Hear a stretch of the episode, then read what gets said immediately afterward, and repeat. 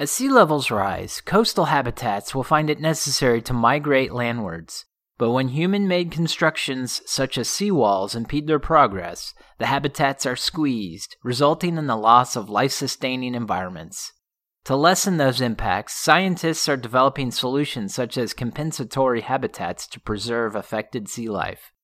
Hello, I'm your host Paul Teese, and in this episode of If When, we explore the challenge of coastal squeeze and how it's being mitigated with Dr. Chrissy Mitchell, National Principal Research Scientist, Flood Coast Reservoirs of the UK Environment Agency, and Dr. Nigel Pontee, Global Practice Leader, Coastal Planning and Engineering at Jacobs.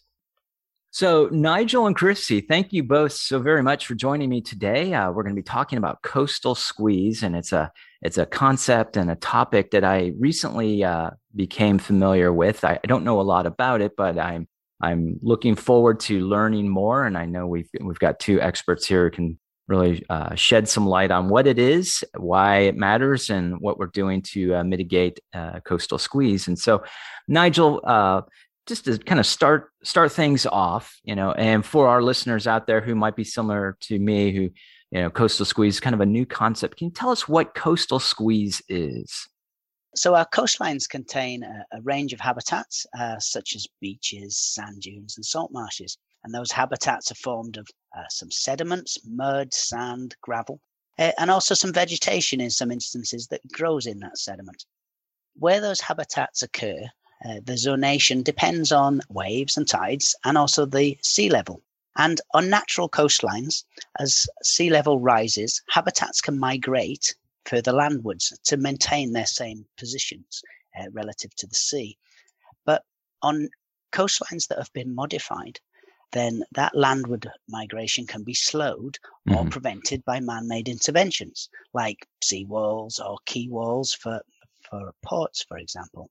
And in those settings, when ongoing sea level can result in losses of habitat, and those losses are due to a combination of man-made actions and climate change and sea level rise, those losses are called coastal squeeze. So, and then Chrissy, how widespread is the problem of coastal squeeze? I mean, is it just like maybe some of the world's major port areas, or is it more widespread than that? Like, what are we looking at? It will be worldwide, and it will depend on the sort of geography and morphology and geology of the area and how much sea level rise is changing in those particular locations.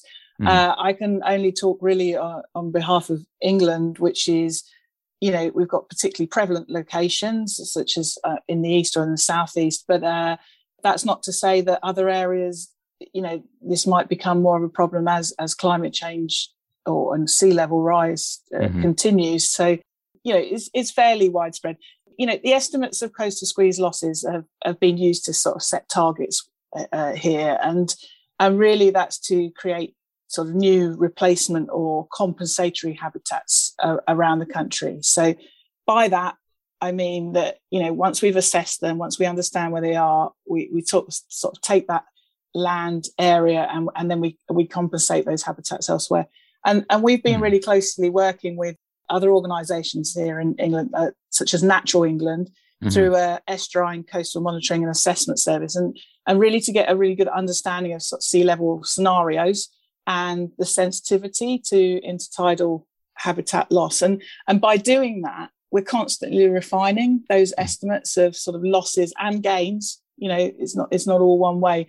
And we get to understand more about coastal squeeze. And I guess in particular, what we've learned from recent research is there's no simple one cause of this habitat loss, and this will be the same all the way around the world, that these losses that have been observed are due to multiple causes. And that makes it quite a challenge to assess, just how big a problem it is. So when you ask, how widespread the problem is, in England alone, there's about 250 locations of between 0.1 and 1 kilometre in length, where we think closer attention will really benefit the way we manage the coast there.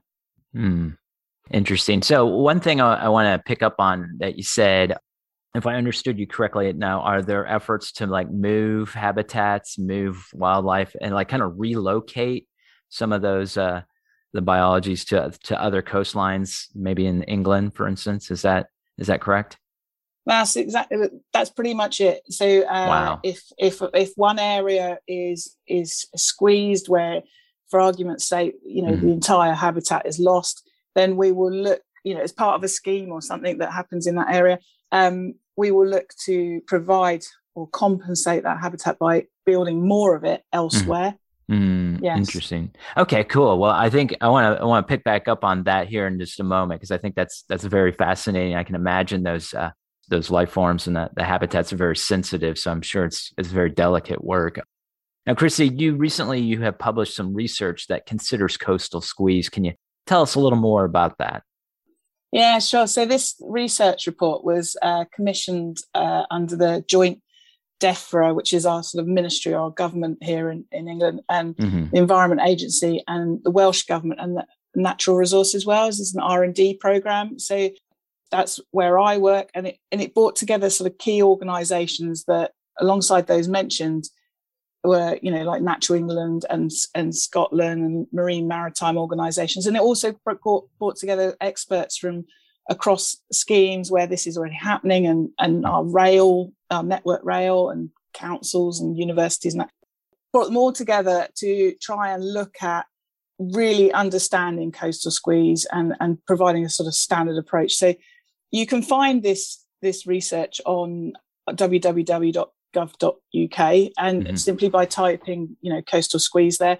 And I guess, what's worth mentioning is that this project was really successful in a number of areas. It was led by Jacobs, who, with Nigel is, and supported by Kenneth Pye Associates. And it provided really clear guidance on which environments coastal squeeze applies to. So we had a really good idea, but this provides really a good understanding and some clear guidance on how to actually apply methodologies in those areas. And the second part would be the sort of standardizing that methodology. So what we were finding across the country was that people were assessing this in different ways. And we didn't want to constrain people, but we wanted to be able to provide a good practice so that we could have an understanding nationally of how big a bigger deal this is.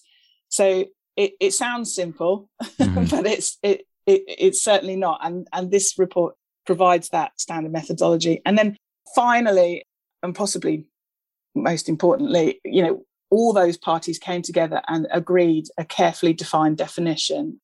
And that's really important because that underpins everything and it supports sort of consistency in the way we assess and understand, what is coastal squeeze and how we can act on that. So this research report, is available. It's out there. It's published earlier this year, and it's been used already to improve some of our underlying data. And it's provided sort of further consideration and support to, the assessors and the methods they use. And it's being used to underpin statutory habitat compensation programs, associated with flood and coastal management activity. But outside of the Environment Agency, with some of those other organisations that I've mentioned, I know that it's led to sort of updating their guidance, and, they're also using this to support them in their assessments. Excellent. And I'm sure it's information and research that is relevant and will be useful for other geographies. And we'll touch on that here in a moment, but, accounting for differences, obviously, in climate and, the south of England is obviously going to be very different than, say, the eastern coast of India or whatnot, but there probably are some relevancies as well. Now, Nigel, regarding coastal squeeze, what new developments are you seeing in your work? Like, what is your work showing you that you'd like to comment on? I guess to put it in context, the term coastal squeeze, especially in the UK context, has been in use since the late 1980s, early 1990s, and it's become quite pervasive as a concept, quite widespread, and has been as Chrissy has said, it's become a real driver for creating compensatory habitat. And what we've done in this particular project, we've taken a closer look at previous definitions and methods, and built on about 10 years of work that we've been doing for the Environment Agency around Britain, and a series of journal papers and conferences. And what we've come up with is a new definition, and that's one of the most important things. And there's a number of differences between that definition and earlier definitions. Mm-hmm. And I'll just pull out three important differences just to briefly talk about here. Firstly, our new definition includes a range of coastal structures and management activities and explains how they can cause coastal squeeze. And that's different because in the past, the focus was on flood defences alone. And we've shown that other structures, such as railway embankments or quay walls, could have similar effects, or even management activities in some instances. A second important difference is we've shown that this idea of coastal squeeze, that habitats are lost by a combination of sea level interacting with a man-made structure, then that process can affect a range of habitats. And in the past, we tended to think of just salt marsh and mudflat habitats being affected. But what we've shown in this work is that this can affect a range of other habitats. We list a further 8 types of habitat, including beaches, sand dunes, and lagoons on the coast. And that's a real, it's a real step forward to clarify that, make it clear. And then the third thing I wanted to draw out was this definition, for the first time, consistently includes some terms relating to habitat quality. In the past, we were just concerned about losses of areas of habitat.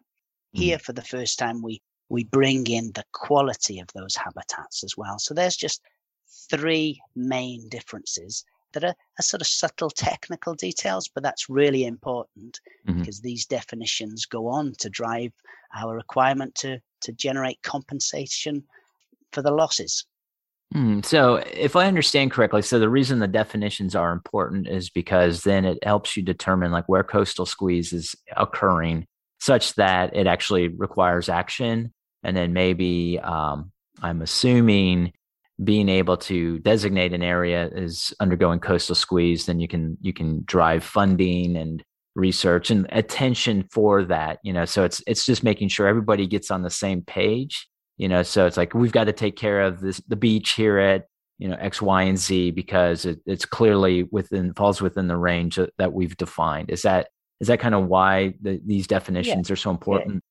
Absolutely. Just as you say, it's really important for agreeing, the causes of loss and then what should be done to compensate for those losses. So, these sorts of investigations are very technical, but they ultimately lead to, projects creating new areas of habitat, and those projects are expensive. They typically cost millions of pounds. One I'll describe later costs £20 million.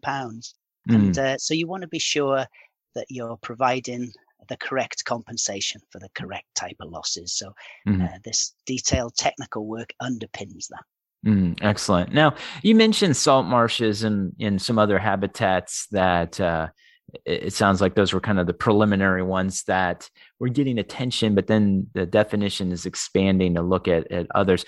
Are some habitats or geographies at greater risk than others? I can answer part of that question, at least, that definitely some geographies are sort of higher risk areas. I mean, there's some underlying requirements for coastal squeeze to occur. You need to have sea level rise. You need to have some sort of man-made structure or activity that's preventing your habitats moving. If you've got those things in play, coastal squeeze is a risk. And furthermore, in areas with more rapid rates of sea level rise, or areas with lower sediment supply, so less availability of sands and muds and gravels that help nourish those habitats along our coast, where you have those two things, high sea level rise, low amount of sediment, then your habitats are more vulnerable to change and more vulnerable to coastal squeeze. And at least in the UK, as Chrissy alluded to earlier, those types of conditions tend to be more prevalent on the south coast of Britain and the southeast coast. And around the world, there'll be areas which have higher rates of sea level rise and lower sediments supply. And it's those areas that are most vulnerable to coastal squeeze. And the other part of your question was, are certain habitats more vulnerable? I guess the honest answer right now is we don't know. There are about 10 or so types of habitat in England and Wales that are potentially vulnerable to change, and I don't have an idea of the different vulnerability of the different habitats at this stage. So maybe as our technology continues to advance and we're able to detect with a greater refinement of sensitivities on the data and like what the various dynamics at play, maybe those will become even more self-evident, you know, like the degree to which the risk is present. Yeah, I think that, I mean, that's a good point. And it reminds me to say that, you know, we do these scientific studies, but the real proof comes from collecting data and monitoring the data. So this report clarifies some of the underpinning science, some of the causes, some of the things to look for. And going forward, that's what we in this country and others elsewhere in the world will be doing, monitoring and seeing if these changes are being realized. That's interesting. And I imagine there's like in the scientific community, there is some like data exchanging and conferencing and, you know, sharing knowledge across the different geographies. You know, this is what we're hearing, or this is what we're seeing in Asia versus this is what we're seeing in Northern Europe or the Caribbean or whatnot, you know, but that's fascinating. So what are some of the things that Jacobs and the UK Environment Agency are specifically doing to counteract coastal squeeze? Well, I mean, I'll let Nigel explain some of the specifics in a minute, but, you know, in broad terms, we're basically looking to use the best of the expertise that we have across many organisations and work truly in partnership here.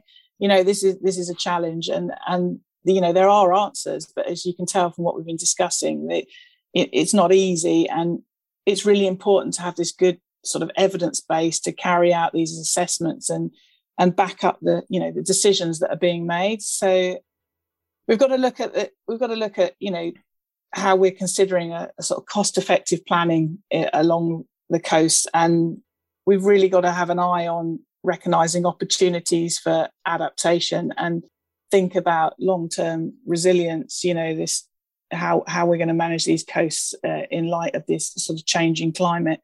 We've got some good structure here. We've got the Environment Bill and the 25-year Environment Plan that supports us here in England, and as those alongside habitat regulations really set the principles and the direction for what we're doing. And I guess from an Environment Agency perspective, you know, we've got shoreline management plans which break the country down and look at how we're managing, you know, those shorelines, and we've also got habitat plans, and you know, we look to commission work that. Such as realignment schemes where we sort of shift the coastline. You know, those have been ongoing for quite a number of years now. So, we're already taking action to address this situation and look at it. It's just that we're learning more and more, and we're getting some clear, good evidence to support the ways we do this. And I guess really, ultimately, you know, we're trying to provide this sort of national overview, and there's a group that we have called the Habitat Conservation and Restoration Program that sort of takes in all this information from these various locations and really looks to consider those projected losses and consider compensatory habitat across the national picture. So that's just some of the things we're doing to look at coastal squeeze on a broad context. But I'll pass you over to Nigel now to sort of detail some of the specifics. Excellent. And so, Nigel, just again, the question is, what are some of the things that Jacobs and the UK Environment Agency are specifically doing to counteract coastal squeeze? I mean, as Chrissy says, the Environment Agency has taken a lead role in the UK in identifying and offsetting the impacts of coastal squeeze through some of the long-term planning studies that they do coordinate, called these shoreline management plans, but also through the, you know, projects on the ground to create replacement habitats. And Jacobs is one of the main suppliers of coastal services to the Environment Agency, covering all of these aspects of work. And so, you know, for my part, a significant part of my career over the last 20 or so years has been the creation of new habitats through the process of managed realignment, whereby we move a flood defence further landwards and create more space for habitat. And so, one recent example that we did for the Environment Agency is the Sturt Marshes Scheme in Somerset. That project created over 400 hectares of habitat including some 250 hectares of intertidal habitat. Mm-hmm. We realigned some defences, we moved them landwards, we created some openings so that the sea can re-enter that land that was hundreds of years ago was formerly intertidal area. Mm-hmm. And that scheme today, which is managed by the Wetlands and Wildfowl Trust, attracts thousands of visitors each year, not only humans, but birds and other animals as well. Mm-hmm. And recent research has shown that that scheme in the first 4 years has locked away nearly 40,000 tonnes of carbon in its first 4 years. So, you know, these schemes, as well as creating biodiversity benefits, are creating other benefits to help offset some of our climate change impacts. Excellent, excellent. All right. So for my next question, Nigel and Chrissy, I've got this one for both of you. And Nigel, I'm going to start with you this time. I'm just going to ask you, how do you see the coastal squeeze remediation field evolving in the next 3 to 5 years? I think let's just put a bit of context to that then. You know, in Britain, perhaps in lots of other places in the world, you know, we've had a long recognition of the value of nature for nature's sake, if you like, habitats, providing habitat for different species of animals and plants. And we've been doing that for at least 50 years, if not longer. But today we're increasingly recognizing that those habitats may have additional benefits for humans. And those additional benefits are often called ecosystem services. So, for example, the benefits of spending more time in the natural environment have been recognized and demonstrated over the last couple of years for improving our general well-being. You know, that's an important thing we get out of the natural environment. In the correct settings, creating additional coastal habitat can help reduce flooding and erosion on our coast. The habitats themselves form natural flood defences. And then a particularly topical one at the present time is that coastal habitats such as salt marshes are important stores of carbon. They remove huge quantities of carbon dioxide from the atmosphere each year and bury it within sediments. So these habitats can perform multiple functions. And in the future, with increasing rates of sea level rise, these coastal habitats may be at risk of loss due to coastal squeeze and other forcing factors. So, you know, what we've learned from this project is that causes of coastal habitat loss are many and varied. In the past, maybe coastal squeeze has been used a little bit as an umbrella term and used to cover multiple causes. But regardless of that, the methods we've developed in this project allow these various causes to be teased out. And understanding those causes is the first step in choosing the best way to manage our coastal habitats. And so I think in the next 3 to 5 years, I think we'll become even more interested in conserving and enhancing and recreating coastal habitats for a variety of reasons, for nature itself, for climate mitigation, and for climate adaptation as well. Excellent. And then Chrissy, how do you see the coastal squeeze remediation field evolving in the next 3 to 5 years? Yeah, I mean, I guess from, you know, government perspective, the overriding ambition of the Environment Agency is to leave the environment in a better place. And, you know, that translates to this as well. So in relation to coastal squeeze, I'm hoping our listeners agree that we're looking to drive the sort of restoration of the natural environment rather than continually compensate for it. So it's important that we still, you know, have these habitats and that, but we've got to look at, you know, how we can best improve the natural environment. And Nigel's done a really good job there of sort of mentioning a very clear ambition of ours, which is for net zero carbon by 2030 here in the UK. And recent research from this same joint R&D programme has looked at carbon offsetting and the importance of habitats as carbon stores. So as the pressure increases to find these sort of financially viable carbon balance alongside the needs of the environment and alongside increasing climatic related factors like sea level rise, you know, the attention is going to be more and more focused on this sort of habitats. And alongside this, with the changing climate, there's a recognition of a sort of shifting baseline here, and we need to provide a really strong evidence base to support long-term resilient decisions, you know, while taking this non-stationarity into account. We're not there yet. Is, you know, this is something we're sort of hoping to be working on in forthcoming years. It's worth mentioning as well that when it comes to flood management and coastal defences, we can only invest in flood and coastal infrastructure here at any of the protected sites, of which there's many around the coast, if there's an overriding benefit to public interest and if we can show that the lost habitat will be otherwise compensated. So it requires really strong local evidence to underpin these decisions. And I see this research really helping us underpin these as we move forward. So as a result of this, watch out for further commission modelling and understanding of projected losses and really being able to apply this in those assessments. Of course, running steadily in the background is the need for cost-effective mitigation and compensation programme. That, you know, that's part of our regulations, and that's led through those things that I mentioned earlier, the shoreline management plans, habitat planning, etc. So that, of course, is still ongoing. I guess if I reflect on all that we've talked about here, one of the things that really jumps out and that we've learned over our time together is that good communication and the sharing of the good practice is fundamental. I mean, it goes across all subject matters, but engaging early and with a really good understanding of multiple benefits, you can help like local communities to really buy into that long-term adaptation. There's some difficult choices here, and it's really important that the community comes along with us. And we've got a scheme here, a Medmerry scheme, that showcases how the scheme can not only benefit the local community through improving the flood risk, but also gave the land back to nature. And that's really carefully chosen words there. You know, when we talk about giving the land back to the sea, people worry. They see it as loss.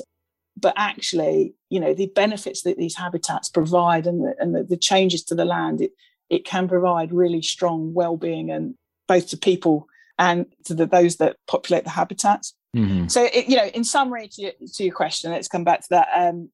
Coastal squeeze is just one part of the question. It's, what we're really trying to do is how do you best manage our coast? And over the next sort of 3 to 5 years, we expect that nature-based solutions, including restoration, will be a part of that long-term resilience strategy. Working in partnership and finding cost-effective solutions is going to be absolutely key, and it'll be important to be consistent in our approaches, which is what this research really helps us with, as well as remaining compliant with our regulations here. And the ultimate aim is what I mentioned right at the beginning of this, which is we need to leave our coastal environment in a better place. Yeah, and it's interesting because as you were talking, it made me think it's analogous, I think, in some ways to like to soil erosion, right? Soil erosion is a very onerous problem worldwide, and our farming practices have like really depleted so many of the nutrients and the microbiomes in the soil to where now we're really having to change in maybe not radical ways, but we're having to change our farming practices to ensure that the soil stays nutrient rich. So it's an investment in the future. And I see like with coastal squeeze and what you're saying about habitat preservation, this idea of giving back to the sea, it's not just nature for nature's sake, but it's helping, I think, I'm assuming, helping populations who live in those areas understand, look, you need to invest in your future. This ensures that this, state remains viable for the long term. You can't just use a resource and use it and not carefully management, or else, at some point it runs out, right? And so it's very, very fascinating. Well, Chrissy and Nigel, I really appreciate y'all sitting down with me and talking about coastal squeeze and, what it is and what we're doing to mitigate that. And I think it's really fascinating, the idea of being able to move and the habitats to new areas and create additional habitats to offset coastal squeeze. So I want to thank you both for sharing your expertise and your time today. Thank you. Thanks, Paul.